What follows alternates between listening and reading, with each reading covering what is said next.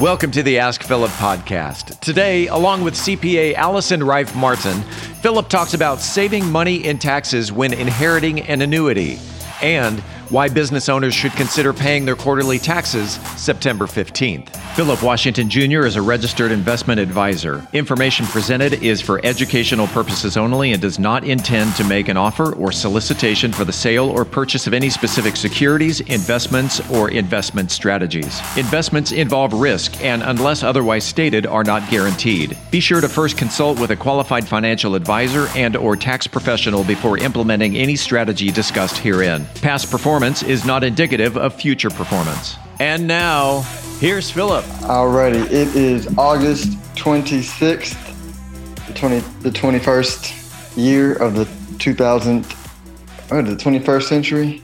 You know, it took me a while to figure out like the difference between like the nineteenth century and the twentieth century, and not calling like the nineteen hundreds yep. the twentieth century. That, that was. Yeah. I was going to say, it, it always makes me think, you know, even when you're counting from one to twenty, you have to really consider zero as a number. So that is how it factors if you want to show the number. So I'm with you on that one. Yeah. Yeah. And the other part that I'm getting used to is, you know, the kids, including my, you know, the, the, the older kids, but also like my kids refer to like the year when I was born as like the nineteen hundreds. They'd be like, yeah, in nineteen hundreds. I'm like, come on now. Because, you know, you were pulling it, you were right in a buggy carriage or something like that, you know? Right, yeah, yeah. But, but the days before the internet, like, what? You didn't have internet your whole life? No, we didn't have internet our whole life. You know, yeah, we didn't, we didn't even know what a cell phone was. Right, yeah. We had to we had to play solitaire to entertain ourselves, you know, on the on the computer. Exactly. Well, um, so today we're doing more tax planning with Allison, and we're going to cover two topics today. We're going to cover September fifteenth deadline for uh, quarterly taxes and tax planning for when you inherit money. Because I'm getting a lot of clients, Allison, who are, uh, you know, unfortunately inheriting money. And when I say a lot, like more and more every year, right? As people get older, you know, their parents pass, you know, um, You know, my clients typically are the financially responsible, you know, ones of the family. And uh, and so they're in charge of, you know, making decisions about the estate. Um, and a lot of times, again, because I'm talking about my clients, um, they don't actually need the money right now. Like they're going to be fine financially. And so they um, can be strategic in what they do with the money, right? Because they're not saying, oh, I'm going to use this to, you know, better my life. So they got good jobs. They got savings. Like this is, this can be for, um, you know, additional plans. So they're flexible. So, um, but, but, you know, on that part of the conversation, I got to bring in tax experts, attorneys to have the conversation. Cause I'm, I'm limited in my knowledge. Um, because like what you do with that money, especially from a tax perspective, like matters, right? Once you retitle it and move it, like you, a lot of times you can't, or I don't, I'm not aware of you being able to um, change that stuff back after you. Yeah, I was exactly. or yeah. the window, to, or the window to change it back is incredibly short, and if you miss it by, you know, a day, then you, you will have to have a, ta- a potentially an unintended tax consequence. Right. So let's let, let's talk about. We talked about an idea you have for. Uh, for a client inheriting money, uh, a specific idea. Let's, let's talk about that planning idea. So I have had a client who uh, unfortunately had uh, their a family member pass away, and the family member had an annuity that, as we may know, is considered a you know pre-tax dollars. So they, uh, my client and um, her siblings were left with a decision of whether to take it all as a lump sum distribution or roll it over into an I R A. Now, if you take it as a lump sum distribution, there's obvious um, and unintended tax consequences because it was it was never taxed at, uh, to begin with. Well, because the client didn't call me prior to taking the distribution, they made the they took the full distribution, and the tax consequences were significantly high. Had they called me beforehand, we would have said, "Oh, okay, well, you know, if you if you're prepared for the tax hit, well then." You know, do it. and that that's really what you want to do. However, you do have a sixty-day window from the date of the uh, to roll it over into a, an individual I R A of your own. And because you didn't have touch the money or take possession of it, you can avoid the income tax until a later time down the road. Had I had the conversation with the client, I would have said, if you don't need the money now, then and you're okay with uh, you know waiting, let's do it as an I R A.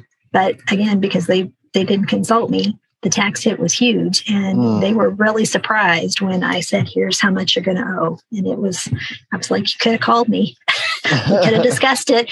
And and and they said, "Well, we had to hurry up and make a decision." And I thought, "Well, okay, just." You could have called me. and, I, and I and I wish they had it because, again, they were really surprised by the tax hit, and I could have helped them figure out if they wanted to take it. Well, then great. Let's figure out some other potential tax saving opportunity for you to make the hit not so painful. Right, right. No, that that that that makes complete sense.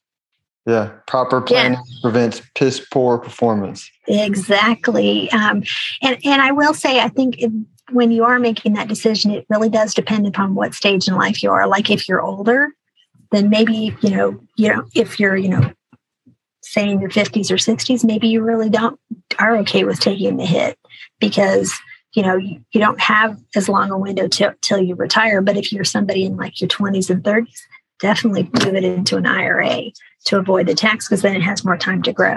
Yeah, that makes sense. The second thing was quarterly taxes. September yes. fifteenth. How how does that how does all that work?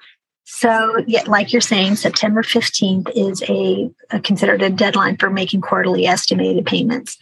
Uh, we as taxpayers have to make if we're predominantly, particularly if we are in, uh, business owners or we have income outside of a, a regular job, um, are we're required by the I R S to avoid an underpayment penalty uh, so long as we can withhold have withheld over the course of the year up to one hundred percent of our prior year tax liability or ninety percent of what we think our tax liability is going to be.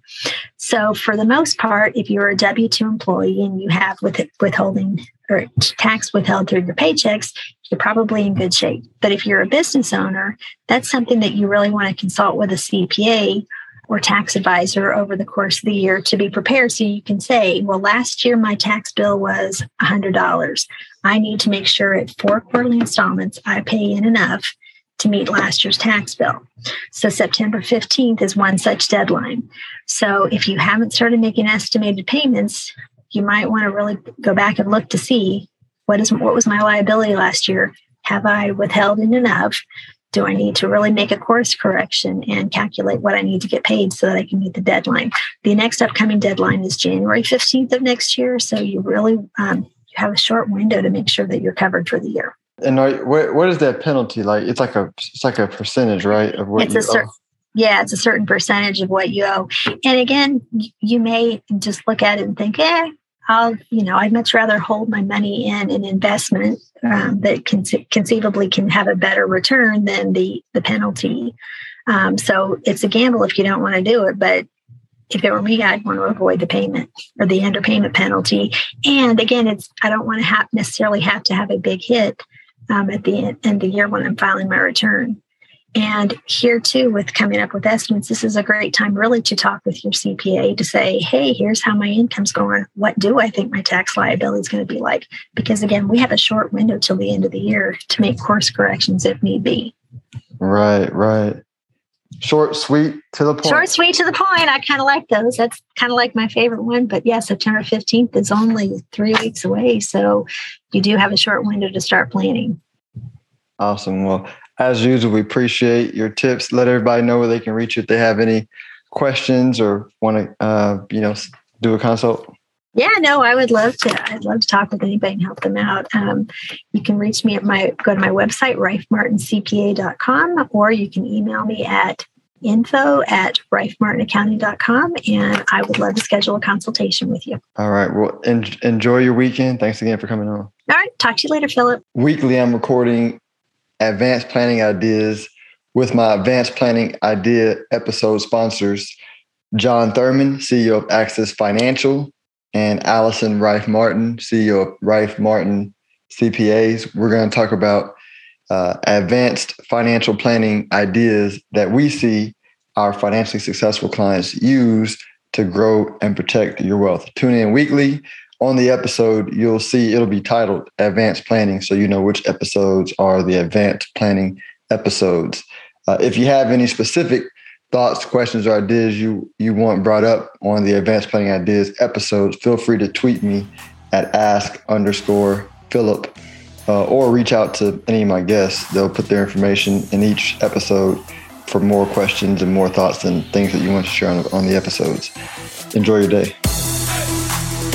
If you are interested in having a review of your portfolio or to see how far on track you are with your retirement goals, Philip offers complimentary consults through his company, Stonehill Wealth Management. For more information, log on to stonehill wealth management dot com forward slash talk. That's stonehill wealth management dot com forward slash talk.